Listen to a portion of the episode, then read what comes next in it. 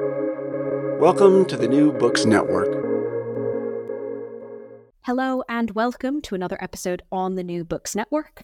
I'm one of your hosts, Dr. Miranda Melcher, and I'm very pleased today because we get to talk about a book titled The Notebook A History of Thinking on Paper. The book was published in 2023 from Profile Books, and obviously, anyone participating in or listening to this, the New Books Network, is going to find this absolutely fascinating. I admit I had never thought about the history of the notebook, but I'm really glad that the author of the book, Dr. Roland Allen, who's with us today, has because it's a really fascinating story. So, Roland, thank you so much for being with us today. Um, yeah, it's an absolute pleasure to be here. Um, you've given me a PhD, which I don't have, I'm afraid. I'm very Fair much enough. Um, I do have an MA though. Well, Um, why don't we start off then with a bit of an introduction of yourself and how you came to write this? Uh, yeah. Um, well, I studied English language and literature when I was uh, much younger, and then went on to do an MA with the Open University in um, popular culture and critical theory. Uh, but for really all of my professional life, I've been working in book publishing and working specifically on the sales side. So, although I've always worked for book publishers, um, I've been I've spent much more time in Excel documents than in Word documents, for instance, and uh, dealing with numbers and budgets much more than manuscripts and authors. Um, but uh, and so my interest in notebooks, I suppose, was initially professional, just because when you have a job and a fast-moving, complicated job, um, you need to write things down to keep track of them. Some people manage to do it using digital tools, but back when I started, these were very rare and most people, or nearly everyone, would walk around carrying a notebook the entire time. And when they found they had to do something, they would write it down. So, um, professionally, I've always been around notebooks, of course, as I suppose you have. Um, but um, I was then, uh, I guess, became very interested in diaries because I started keeping a diary in my late 20s. And this was very much inspired by the discovery of my grandfather's old diaries, uh, which are pre war. And I hadn't known him very well. And even though these were tiny diaries with very few, sort of very minimal um, entries in them and, and a low word count, they really, really brought him to life. And this inspired me to start keeping my own diary. I read uh, Sam Pepys's diaries at the same time, which give you an amazing model for how to write a diary because he just puts everything in, which I think is the best way to do it. Um, so at the same time, I was becoming interested in journals and things like that. I was always drawing as well, so I always had sketchbooks. Um, and then, I guess in about uh, 2018, 2019, I, the question just popped into my head: Where do notebooks actually come from? Because I had stacks of them at home. Everyone I knew did. Um, I was even working, I was even helping to publish notebooks at this point and sell them rather unsuccessfully. Um, but no one seemed to know where notebooks had come from. And the normal sources, your Google, your Googles, your Wikipedias, etc., didn't help at all. And I needed to dig in a little more deeply. And I guess the story of what I found when I was looking around is the story of the notebook. I'm fascinated by how often I speak to authors who are like, I was interested in this and wanted to go read a book about it, and then discovered there wasn't one. Wasn't one? Yes. so that's what I had to write. Um, so, given that wonderful backstory, um, I think it makes sense to kind of start at the beginning of the time period you look at, really.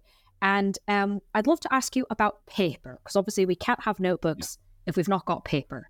So, can you walk us through how paper really revolutionized all sorts of things in the Islamic world? Help us get a sense of kind of when and where that's happening and why it was happening there and then and not in other places, for example, Europe at the same time? Yeah.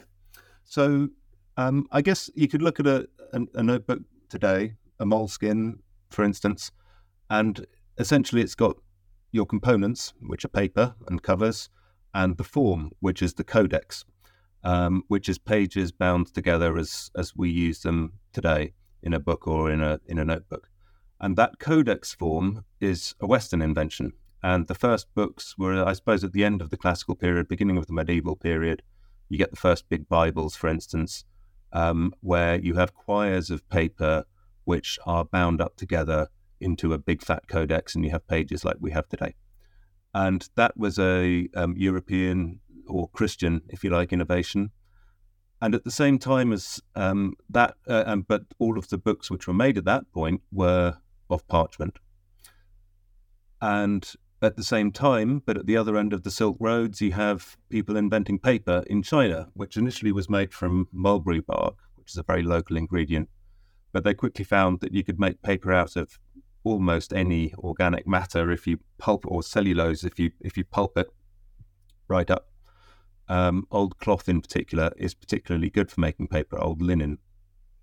And uh, so this amazing material moves west along the Silk Roads, and the Codex moves east in the other direction, and they meet around the year 800 in Baghdad, which is the capital of the Caliphate at that time, and just on the cusp of amazing things happening.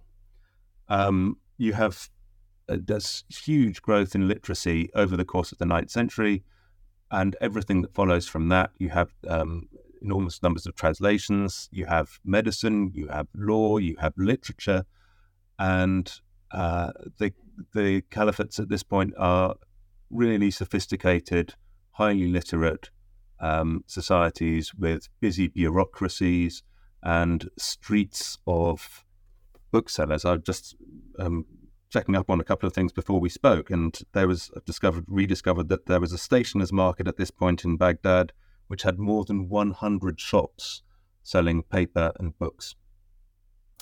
Um, now, the strange thing is that uh, there must have been notebooks at this point, i.e., a, a, book where you just write down your your random thoughts or what you're working on, your work in progress, whether that's numbers like an accounts book or whether that's a personal diary or a working notebook. But they really don't seem to have survived in the Islamic world. But um, they do survive in Europe. And they turn up in Europe uh, at the end, much later, uh, towards the end of the 13th century. And that's after the conquest of a what is now a Spanish town called Játiva um, by James I of Spain or Catalonia, depending on how you prioritize him, King of Aragon or Catalonia. Uh, and he was very, very keen to capture Játiva because it was a center of linen production and a center of paper production. It made some of the best paper in the Islamic world, and he recognized its value for administering his kingdom, which was growing very fast.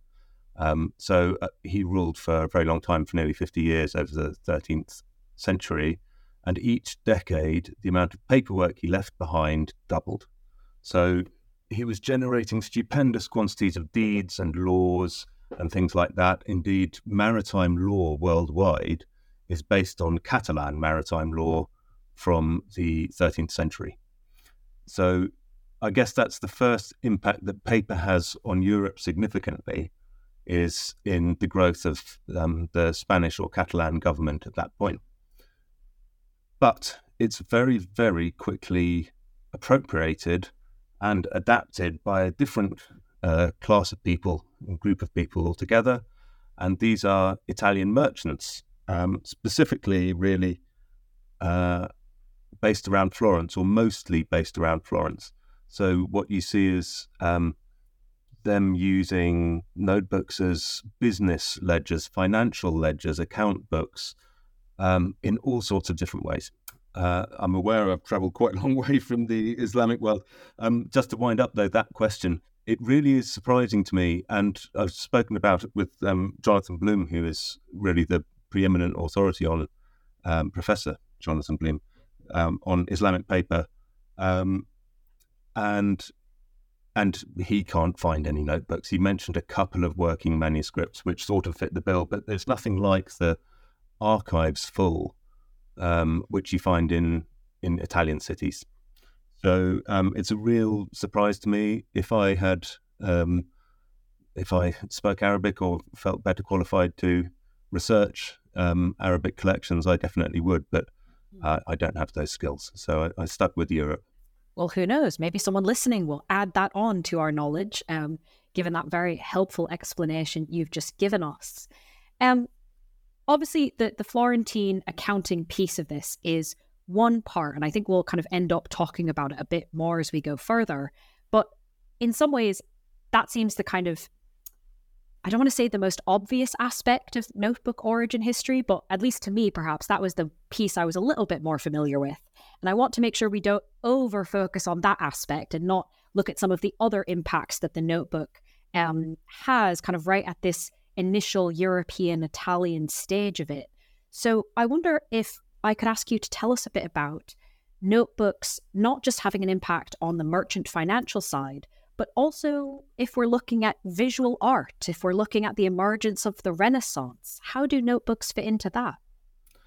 Um, this is an interesting one. You've got to imagine Florence as a city which was very, very commercial. Um, it, it ran on business, probably more than any other city at the time. And business ran on notebooks, and therefore they were pretty much everywhere. We know, for instance, that when um, from the wills which people have left behind, and this is from the sort of the year 1300 onwards. Uh, most Florentine families had two or three books. That was the average. More than two books left in a in a will. So you're talking about a very literate society and a society where notebooks are everywhere, and it's therefore completely logical that they get picked up by other kinds of people, by artists, etc. Now, the problem is that we don't have any surviving sketchbooks from the 14th century, really, to speak of at all. Um, but I strongly suspect that they existed in large numbers. And there are two big reasons. One of them is um, that the artists themselves, when they're writing about how they work, they always mention their sketchbooks. So Ghiberti, for instance, writes about he, how he works, and he mentions that he carries a book around and he always makes notes and visual notes and sketches in it. Um, later on, uh, Leonardo and Vasari both stress the importance of this in their own writings. So um, Leonardo, obviously, his sketchbooks survive, or some of them survive, but he also writes about the importance of always going everywhere with a sketchbook or a notebook. And um, Vasari, in his Lives of the Great Artists, which I know uh, art historians take with a huge pinch of salt when it comes to biographical details, quite rightly, um, repeatedly mentions given artists working in sketchbooks in the open air. So we do have the contemporary record of sketchbooks being used, even if very few of them actually survive before, for instance, the time of Leonardo, which is much later. Uh, so I, I personally am very confident that sketchbooks were a really important part of the development of Florentine and Italian art at that time. So I would point to, um, firstly, over this period, there is a huge development in Western art, which is that artists, uh, painters in particular, suddenly discover realistic resemblance. They can draw portraits as we understand them for the first time. So, for instance, um, uh, one exercise you can look at is pictures of popes. We know we don't know what any pope before about the year 1300 actually looked like. Every single picture of them, obviously there are many, shows a generic figure wearing a pope's outfit, and that's how you know, or gesturing in a papal way or sitting on a throne. And the faces and um, the gestures, the bodies look exactly the same as everyone else's around them at the time from the year 1300s onwards, we know, I think, what nearly all the popes actually looked like. It, there are realistic portraits of all of them. So we can see who was bald, who was tall, who was fat, etc., who was young. Um, so, but that is obviously uh, not directly connected to notebooks, but it is clearly a major development in Western art. Hmm. Um, the other one is you can go a bit more granular and look at the techniques of drawing and, for instance, hatching, which is making repeated strokes with a pencil or pen um, to build up form or shadow, light, and shade. That appears at this time. There is no hatching in Western art before about 1300 ish, and it's one of the most important tools of any artist who draws realistically. Mm. Um, so, where did that come from?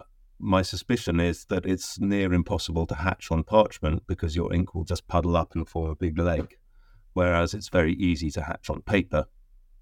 Um, so artists practiced it and could get good at it, mm. uh, and therefore employ this very sort of specific um, skill, uh, which is still very important to artists today.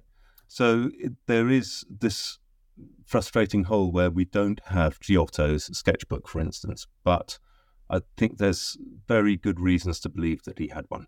Yeah, no, absolutely. And I, I admit that as someone who has zero artistic talent whatsoever, this one kind of blew my mind. Of course, practice would enable more realistic forms of drawing. Just because it's never happened to me with a notebook mm. doesn't mean that this wouldn't have a major impact. So thank you for drawing those lines for us, even with, of course, the challenges of, with all historians, you know, not everything's in the archive as much as we yep. wish it would be. Um, obviously, this doesn't stay in northern Italy, neither the financial side nor the artistic side. Can you tell us a bit about how notebooks moved outwards from, for example, places like Tuscany or Florence? Yeah, they. Um, so the the Tuscans tried, or they weren't Tuscans actually; they were in the Marche. Um, tried very hard to hold on to the secrets of papermaking, which they had taken on actually a couple of stages from the Islamic papermakers. They couldn't. Obviously, um, trade secrets leak out. So you have papermaking slowly make its way north of the Alps over the next sort of 50, 100 years, um, and particularly into southern Germany and particularly into um, Provence and southern France, and then sort of northern France, north of the Loire. So papermaking moves, and with it, you see notebooks move. And largely it's along the routes of the Italian merchants, the Florentines, the Genoans, the Venetians, um, because they are the ones who they're the the early adopters of this tool and the most visible users, because obviously the, as merchants they're quite public figures. Um, so you see uh, the techniques of bookkeeping being adopted um, outside Italy first in southern Germany around Augsburg, uh, Nuremberg, you have, um, for instance, the Fuggers of Augsburg, who are very successful bankers, the sort of the first successful bankers outside of Italy in Europe. Um, and it also moves up to the Low Countries, which is very important as the source of a lot of, or the market of much of Europe's wool. Um, all of the wool which um, the English landowners sold passed through the Low Countries on its way down to Italy to be turned into fine broadcloth or to be dyed and then sold back to them. So th- those are the, the main routes up through from Venice north into Germany and then um, along the sort of Rhone Valley and those trade routes up through France towards towards the Low Countries and England. Mm. But after about 100 years or so, um, or a little bit longer, notebooks have really sort of penetrated all of um, developed Europe, you might say. Mm-hmm. And I mean, as you said, it's kind of such a useful technology, um, especially with so much trade, is not going to stay in one place for long. Um, and it's sort of also not in one sector. So we've talked a bit about trade, a bit about visual art. Can you talk us through how this pervasiveness of notebooks now in many places influenced how writers wrote, looking at literature? Yeah. So this this is something we can be much more confident about um, because writers have left because I suppose because they're writing on notebooks, um, much better records of their connections to notebooks. Um, and I guess it works in two directions. One of the most interesting aspects of, of my initial literature degree all those years ago was looking at not just writers, but also their readerships and how changing, growing, shrinking readerships affect what writers are able to create and what they put out. And you could say that a writer who is never read um, sort of barely exists um, as a creative force. And uh, what is really interesting about the Tuscan towns and about Florence in particular is the way that these notebooks I mentioned, which everyone has in their home, become the medium for a new literature. Because everyone, or everyone who's interested in reading for pleasure, put it like that, keeps a Zibaldone, which is a kind of hodgepodge. It's a miscellany. It's where you quickly scribble down anything you want to keep to enjoy later on. And they're sort of like personal anthologies. A lot of people have kept these over the years. I did myself when I was um, a teenager, writing down song, song lyrics and poems and things like that. But the Florentines were really mad for it. So hundreds, if not thousands, of these survive from the 14th and 15th centuries, whereas very few survive from other places. And so you've got this culture of literature being shared and retained and read in the home, probably read, you know, aloud to your family members or friends, and then probably being shared with your neighbors if you found something particularly good. And it was um, contemporary stuff by, by which um, Dante was hugely popular, but also Petrarch, um, Boccaccio. You had the classics, you had Ovid, you had religious writings of all kinds, prayers, sermons, church, letters of the church fathers, etc. Some of it could well be in Latin. Um, it was, or, or the vernacular too. It was just what you wanted to keep because it was enjoyable or useful. And against this backdrop of active participating readers who are all the time selecting what they like, edit, editing for themselves, if you like, their own collections of prose and poetry. Against that backdrop, backdrop you have Dante, Petrarch, Boccaccio, a, several generations of really innovative and hugely successful at the time um, authors writing in the vernacular. And you haven't really seen a movement like that obviously there is a lot of old English poetry or old poetry in old European languages, post classical literature, but it's just not on the same scale as you see in sort of erupting around Tuscany over the course of the 14th century. To the point where, you know, sort of it defines Italian language even as it is spoken today mm. uh, and taught. Um, and that is a very, so the readership is notebook based, if you like. Mm-hmm. But you could also say that this work, which is long, much longer, more complicated, has more layers to unpick than a lot of the literature which went before, um, also depends very much on notebooks as a as a writing medium, as a as a way to scribble down notes and then develop them, as a way to copy something you found interesting, uh, and then develop it, refine it, and um, and then transmit it. Mm.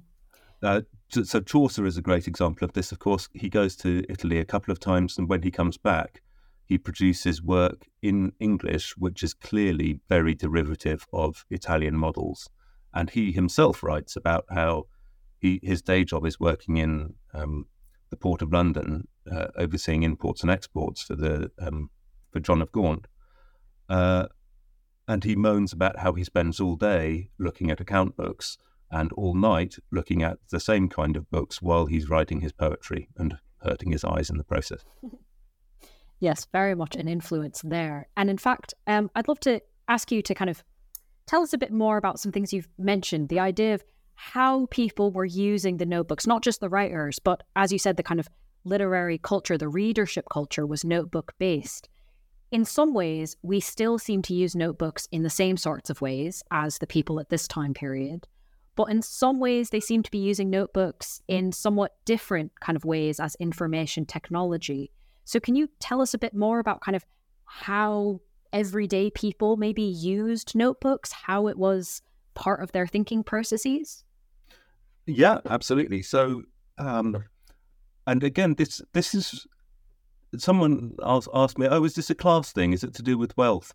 And I, it isn't really. It's much more to do with geography. If you lived in a place where there happened to be lots of notebooks or easy access to them, then um, you didn't have to be very wealthy to to use them in different ways. Uh, on the other hand, if there weren't notebooks around, you didn't use them. Full stop. So a lot of these habits were very, very local. Um, so the Zibaldoni was really local to Tuscany, for instance. But across Italy, um, where notebooks were certainly widely available in all of the towns and cities, you start to have people, for instance, keeping home account books. So they're measuring or keeping track of their expenditures, their incomes, their taxes, um, and sort of households become increasingly financially sophisticated over this time. Um, you have uh, various family record books. So these are kind of family logs where you would record births, deaths, marriages, significant um, events within the family like that. And these would be passed, you know, they would obviously run for decades and then be passed down generations. Um, so you have people creating a sense of family through them. Um, and they've been, being so flexible, the, these uses often overlap. So you will have, um, for instance, a, a, collection of prayers, which will turn into um, a family record book, or you'll have a household accounts book, which will turn into um, a family a family record book. So there are always lots of grey areas like this, but that just goes to show the flexibility of the medium. Yeah, and the usefulness of it, mm. um, and the testament of it being useful enough to pass down. So that's yeah. helpful to understand. Expenses were a, a, wonderful thing. These are very revealing. Um, Albrecht Dürer, for instance, when he travelled, he kept meticulous records of his expenses. You know, so we know that every night, what what he spent every night in an inn on beer and lodging and food, for instance. Um, and this kind of is, is wonderfully evocative when you come across them. And it, it, I think there's a little paradox that almost the smaller and more insignificant the detail is at the time, the more evocative it becomes to us, the modern reader. Um, I, I, was reading one biography of Dürer, which sort of complained that Dürer didn't write about big artistic matters in his diaries. He just wrote down how much he spent on beer. Um, but then, of course, this uh, biography repeatedly quoted from those diaries and really brought his life to light. Mm. Brought his life to light. Yeah, no, those small things tell us a lot more about kind of what people's everyday was like. Um, and in fact, this continues, and especially as a historian, I'm like, ooh, the archive gets even better as we go through. Uh, because you talk about the 16th and 17th centuries as very much being a golden age of notebook culture. To be honest, what you've told us so far sounds pretty good. So, what is even more happening in this time period? Uh, this is, I guess, where it becomes it, really all across all of Europe, all the time. People are using notebooks for all kinds of things. So, this is where that local problem, if you like, of availability recedes. And I think one of the most significant events uh, is at, right at the beginning of the 16th century, sort of around 1510, 1512, when Erasmus, um, who was hugely respected, obviously, and, and, probably the most widely read European of his time in terms of um, published books, uh, he recommends that every schoolboy, and I'm afraid he was only interested in boys, um, keep their own commonplace book. And this is the arrival of the commonplace book in um, ed- an educational setting, which very quickly becomes almost universal. So, what we think of as the grammar school education, um, which is based on excerpting from whatever you read, selecting what's important from it, and then organizing those thoughts under headwords, thematic headwords, in a commonplace book, an organized commonplace book. This becomes hugely important um, over the 16th and 17th centuries. So, uh, anyone who was properly educated would have kept this kind of very systematic collection of the thoughts of preceding writers. And this kind of leads to a, I think you might call it hyperliteracy. If you look at someone like Shakespeare or Jonson or their contemporaries, they had read a colossal amount in their own language, but also in Latin, often in Greek too. And they hadn't just read it, they'd really engaged with these texts because, in order to make your own commonplace book, you have to chop out the bits which are interesting and you have to sort them by topic and then write them down again. And this forces you to engage really, really closely with the text, to think about the words which are chosen by an author, to think about um, their lexis, to think about their syntax and everything like that, which obviously, if you're a developing writer, is enormous, uh, terrific training but really hard work. So the spread of commonplace books um, over Europe, across Europe, I think, is part of that golden age. Uh, at the same time, you have governments adopting commercial principles and governing on commercial principles. And the first government to do this is the Dutch. And the Dutch Republic is very much, it kind of models itself on an Italian city state in terms of very, very carefully keeping track of money and being very bureaucratic and um, financially literate in a way which your late medieval king just never had been. Um, so, and that, you know, the Dutch Republic was a very well run business, which is a large part of, I think, its success over the um, 16th and 17th centuries. But then you have the French later on, or slightly later on, um, the middle of the 17th century, seeing that success. And you have um, Jean Baptiste Colbert, uh, who is the finance minister of, or one of the finance ministers of uh, Louis XIV. And he completely transforms the way France is governed, which is the largest, most powerful, richest of the European states. Um, and that is with paperwork again and huge, huge numbers of ledgers and portfolios and double entry bookkeeping for all kinds of government business. Um, Louis XIV, you know, we think of him as, as the Sun King. He understood a balance sheet and he was certainly the first French king to understand a balance sheet. He was possibly the first of any kings to be able to do that. Um, and that sort of training is due to um, notebooks and financial ledgers and literacy, that kind of ability to use the information technology um, becoming more and more important over the time. And one more thing. no, this is great. This is when diaries arrive as well. Um, which I often surprises me. I think diaries. I think this is one of the first insights I had back when I was really starting to think about these things. Is diaries arrived very, very late in the story of human literacy. So the first diaries, as we understand them, where an ordinary person just writes down the events of their day for their own benefit, and um, not with any other reader necessarily in mind that seems to have emerged in England in the second half of the 16th century. And when you consider that there have been plenty of people in England, for instance, reading and writing for a thousand years or more at this point, why did it take them so long to start writing diaries? Um, I, I, honestly don't know the answer to that, and I've not seen a convincing answer to it. But the the fact is, you know, that is where diaries pop up, and they catch on really, really quickly over the course of the 17th century. Mm. Uh, and the common thread, the only common thread I could find with the, the, early diaries I looked at is that the people who wrote them tended to have difficult marriages or lots of marital strife. Um, and uh, certainly, I can see that diaries, having keeping a diary in that scenario is a very valuable thing. Samuel Pepys famously had um, quite a fraught marriage, but also, you know, I I've read the diaries of completely unknown Yorkshire farmers, for instance, and it is all about bust ups with his wife and being shut out at night and um, her drunkenly telling him to sling his hook. Apart from that, I honestly don't know why diaries popped up when they did, but they did at the end of the 16th century, and then they spread very widely over the 17th.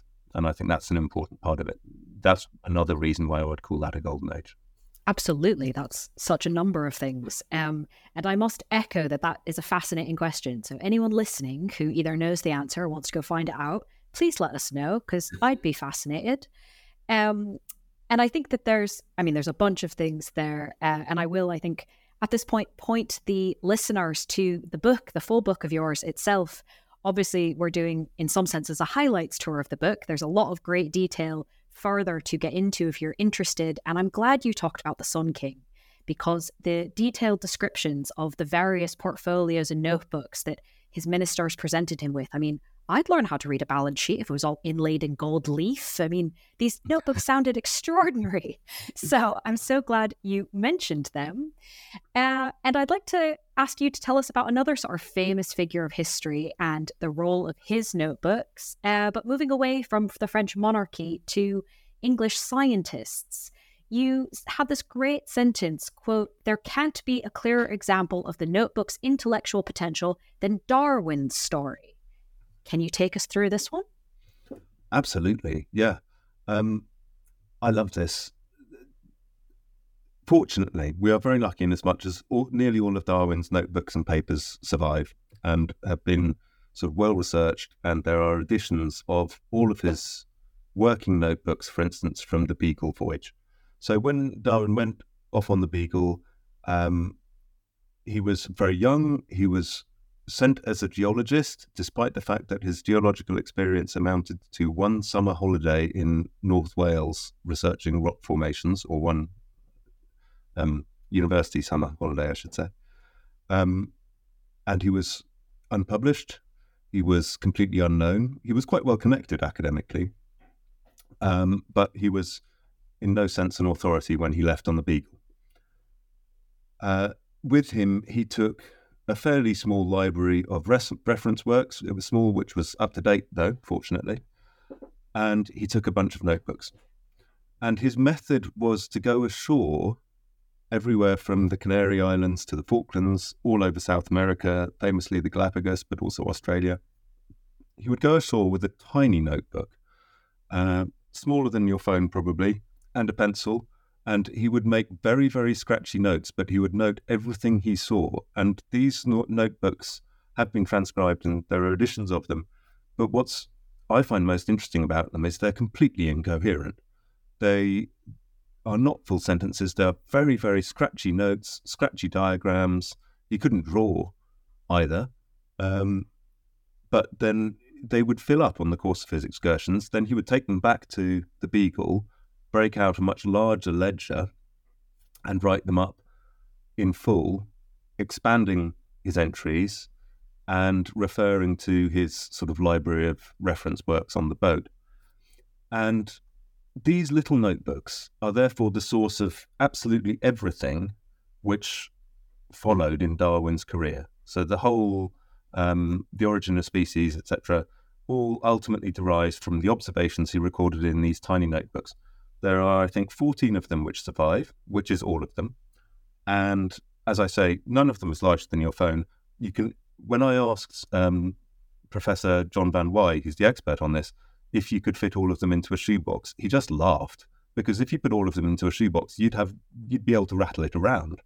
They're, they're tiny, and um, yet from this really really scratchy entries in tiny, humble, cheap notebooks, he was able to iterate and pull in additional research and think on the page and just work up theories, and he produced not only ultimately the origin of species, but also numbers of other books and the first geological survey of the Andes, which is a very reliable geological survey of the Andes, and you know, and I I just think from tiny tiny acorns, mighty oaks, there there are no tinier, scrappier looking notebooks around than Darwin's field notebooks, and the results are just incredible. That's I've become quite a... incoherent, as you can hear. no, it's a, it's a great story. Um, that idea, you know, the rattling around the shoebox, I think is something that I found at least very evocative. Um, and in some ways, I actually kind of understood some links between that part of the book and the part, in some ways, much more modern that you talk about police notebooks. Um, this idea of kind of the small thing you carry with you as you go about things that then has different uses sort of back at the office, back on the ship. Exactly. Yes. So can we jump to that then? Can you tell us a bit about police notebooks and what their original use was and how they shifted into what we still see in real life, in TV dramas, all over the place? Yeah.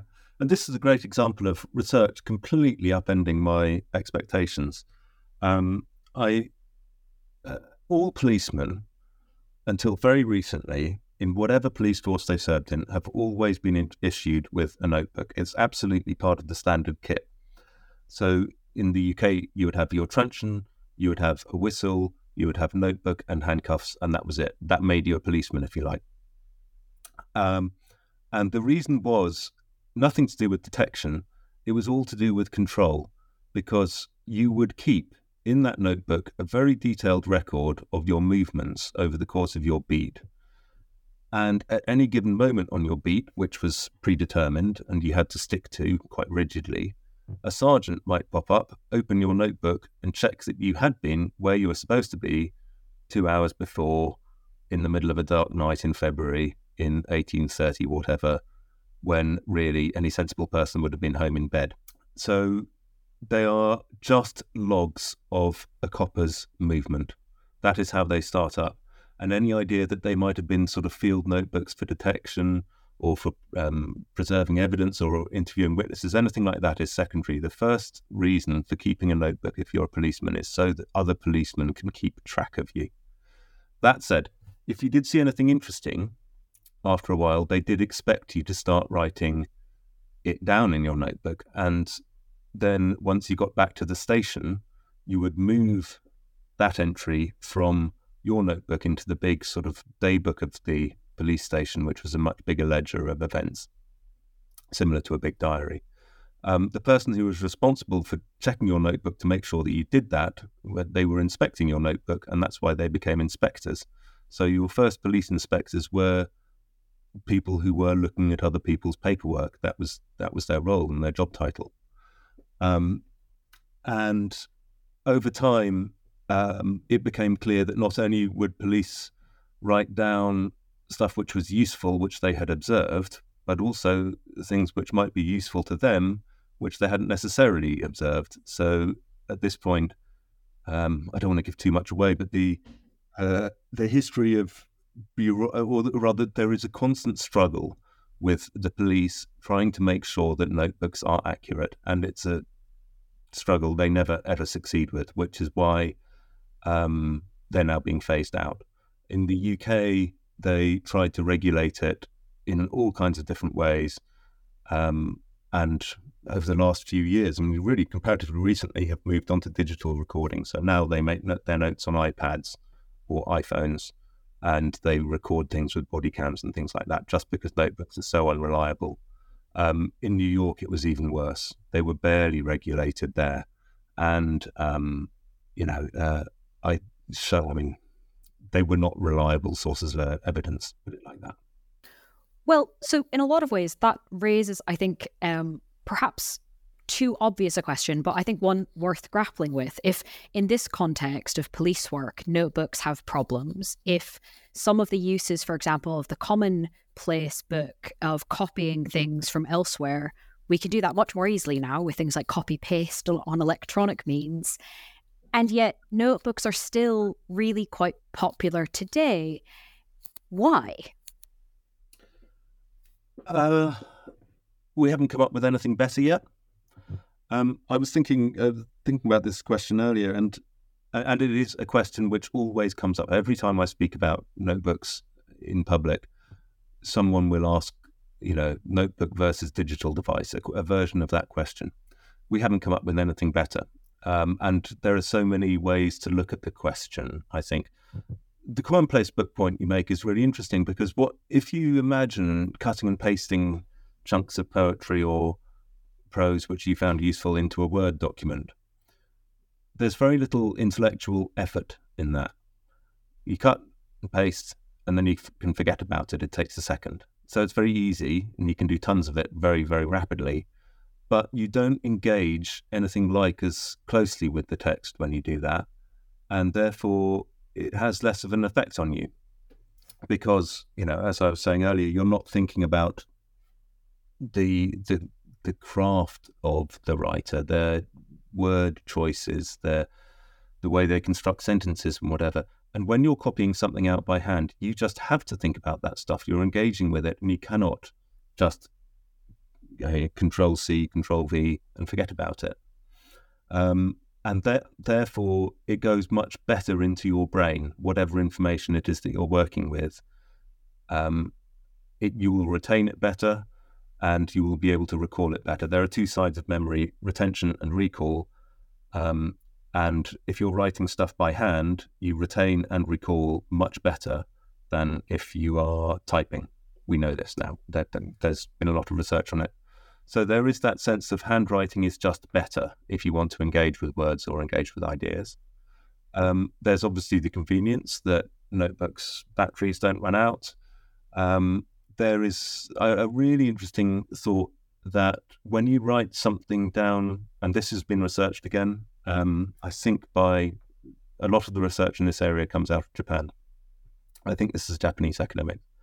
Um, that when you write something down in a notebook, that entry finds a place in your mental map, literally your mental map, the same part of your brain which tells you where the um, bus stop is.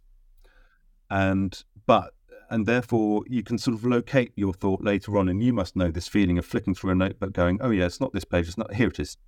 Very quickly being able to find what it is you need to find that you wrote down. When we write something on a screen, the page then just scrolls up to the top, vanishes off the top of the screen or off the top of the iPad, off the top of the phone, and vanishes. And our mental map cannot locate those thoughts in the same way as it can when you've created a mark on a page.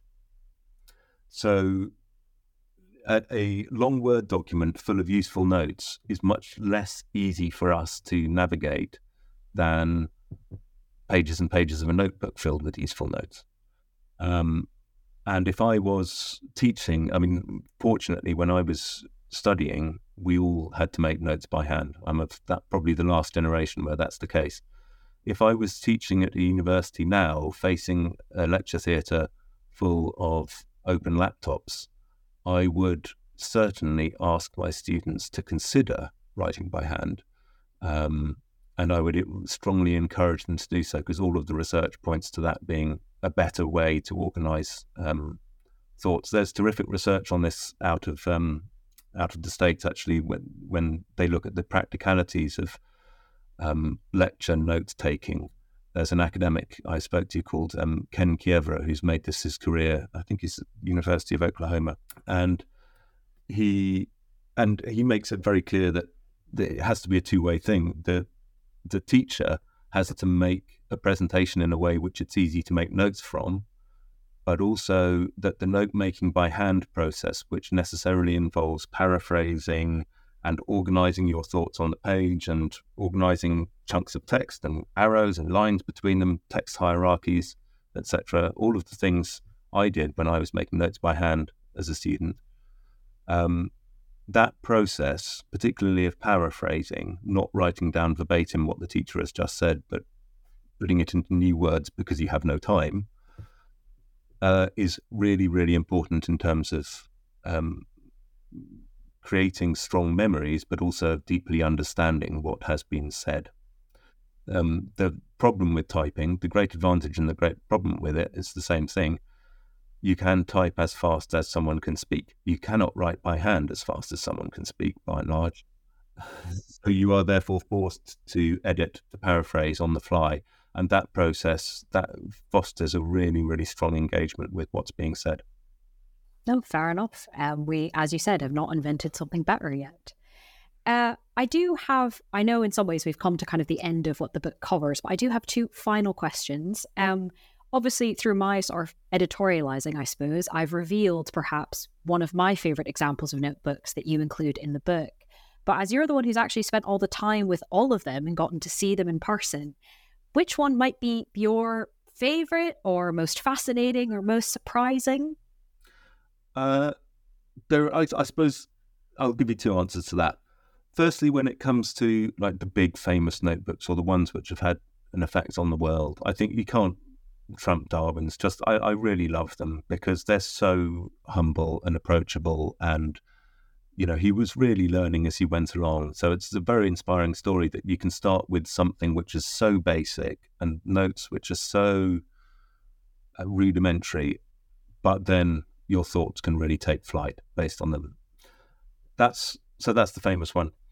Um, then, in terms of what did I really enjoy researching the most, this was a notebook I came across completely by accident. It's in the collections of the British Library and it's only in there because, um, as I said earlier, commonplace booking is really difficult. It's hard work. It's laborious.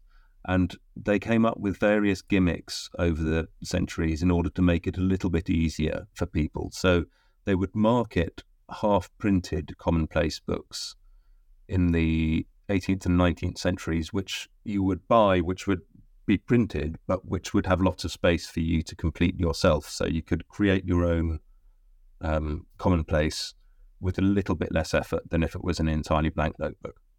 And I was researching these sort of half book, half notebook hybrids, and I found one in the British Library which um, had been completed. And it hadn't been completed in any systematic way. It was what you might call a Zibaldone, and it had a really interesting hodgepodge of inscriptions. It had grave inscriptions, for instance, and um, it had quite crude poetry, a rude limericks about local characters. Um, it had chunks of newspaper stories which had been copied out. It had an entire book which had been copied out, which was an account of the Lisbon earthquake, which was in the, the mid 18th century. Someone, a, a, British merchant who'd been, been in Portugal at the time, had written a book length account of this earthquake, which the owner of this notebook had copied out in full. Um, and it had, but at the same time, it had accounts of like journeys across East Anglia. Um, it had recipes, it had medicinal things. And I loved it because the handwriting started off very neat and easy, but by the end of the book, it's horrible, it's shaky, it's difficult to read, it scratches across the page. And whereas before you've started with this it's almost a travelogue because the guy or the writer goes from church to church writing down the, the gravestone inscriptions that he finds most poignant. And at the end, he's writing down recipes for blancmange and other things which are really easy to eat if you have no teeth. And his handwriting is, and he's writing down, you know, cures for various illnesses as well. And his handwriting has really gone to pot. So you can see the author age over the course of it. So I really sort of fell in, didn't fall in love with this guy, but I became very, very interested by the writer. But he hadn't at any point written his own name in the book. Oh. So I had no idea who he was. But then, and this was a, this was an exciting couple of days. I mean, I'm sure as a researcher you can appreciate this. Yeah, uh, absolutely. Uh, I, I, I went back, and so I looked at the map. I matched the churchyards to where he to the map to see where where it was he was probably from and they roughly speaking were from East Anglia, um, what in the line of the A12 now, i.e., the coast road from roughly from northern East Anglia, from Norwich down to London, um, were all these churches. So it seemed to be someone who went back and forth from Norfolk to London. Um, a lot of the uh, things which have been copied out of newspapers related to the beer trade to breweries. There was a piece of doggerel which was extremely rude about the beer which was brewed by a certain Mrs. Somebody in King's Lynn and said, uh, You must not drink it. It is entire mundungus, free of hops and malt. Mundungus meaning um, manure. Uh, so, and this seemed like an amateur poem, to put it mildly.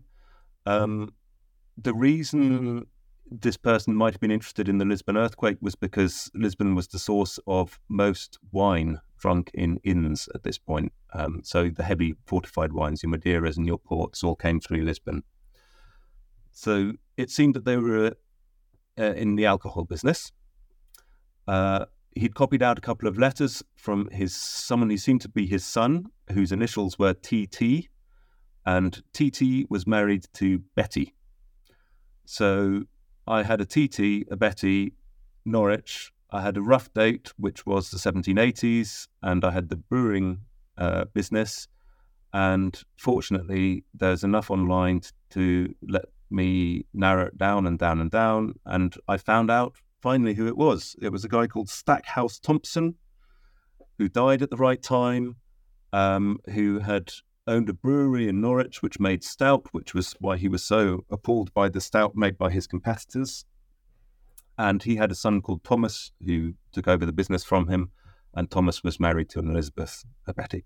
So, uh, and that was just thrilling, um, you know, to come to, to locate this completely unknown person purely on the basis of what he'd found interesting enough to write down in his Zibaldone Um, and uh, so I guess that is my favourite, and it's in the British Library. Um, I still, you know, uh, there, there, no connection on in terms of the catalogue. I should really tell them that I think I've found who wrote it, but at the moment it's just an anonymous manuscript in the British Library, and um, that was that was really exhilarating. Actually, sadly, um, editor said no.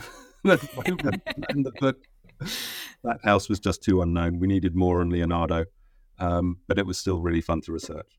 Absolutely. Well, and thank you so much for sharing that story with us. It's, a, I think, a fabulous way to close out the interview, leaving only, therefore, my final question. Um, this book is out. People can go read all these fabulous details. Is there anything you might be working on now or next, whether or not it's a book, whether or not it has anything to do with notebooks that you'd like to preview? Um, uh, no, and I'm having real trouble, which is an endorsement of this book, I hope I'm having real trouble finding anything which interests me half as much a notebook. You know this. It's a lot of work writing a book. You have to be really passionately invested in it. And at the moment, every topic I look at and research, I come across a character, I look at their notebooks, and immediately I'm just way more interested in their notebooks than whatever else I'm supposed to be doing. Um, so it may just be that I become the notebook guy, a person. and that is my right, destiny. Well, you know, it could be a lot worse because there's a lot that's interesting about this. So, thank you very much for telling us about the book. Again, it's titled The Notebook A History of Thinking on Paper from Profile Books. Roland, thank you so much for being with us and telling us all about these fabulous notebooks. Thank you so much, Miranda. I've really enjoyed the conversation. Thank you.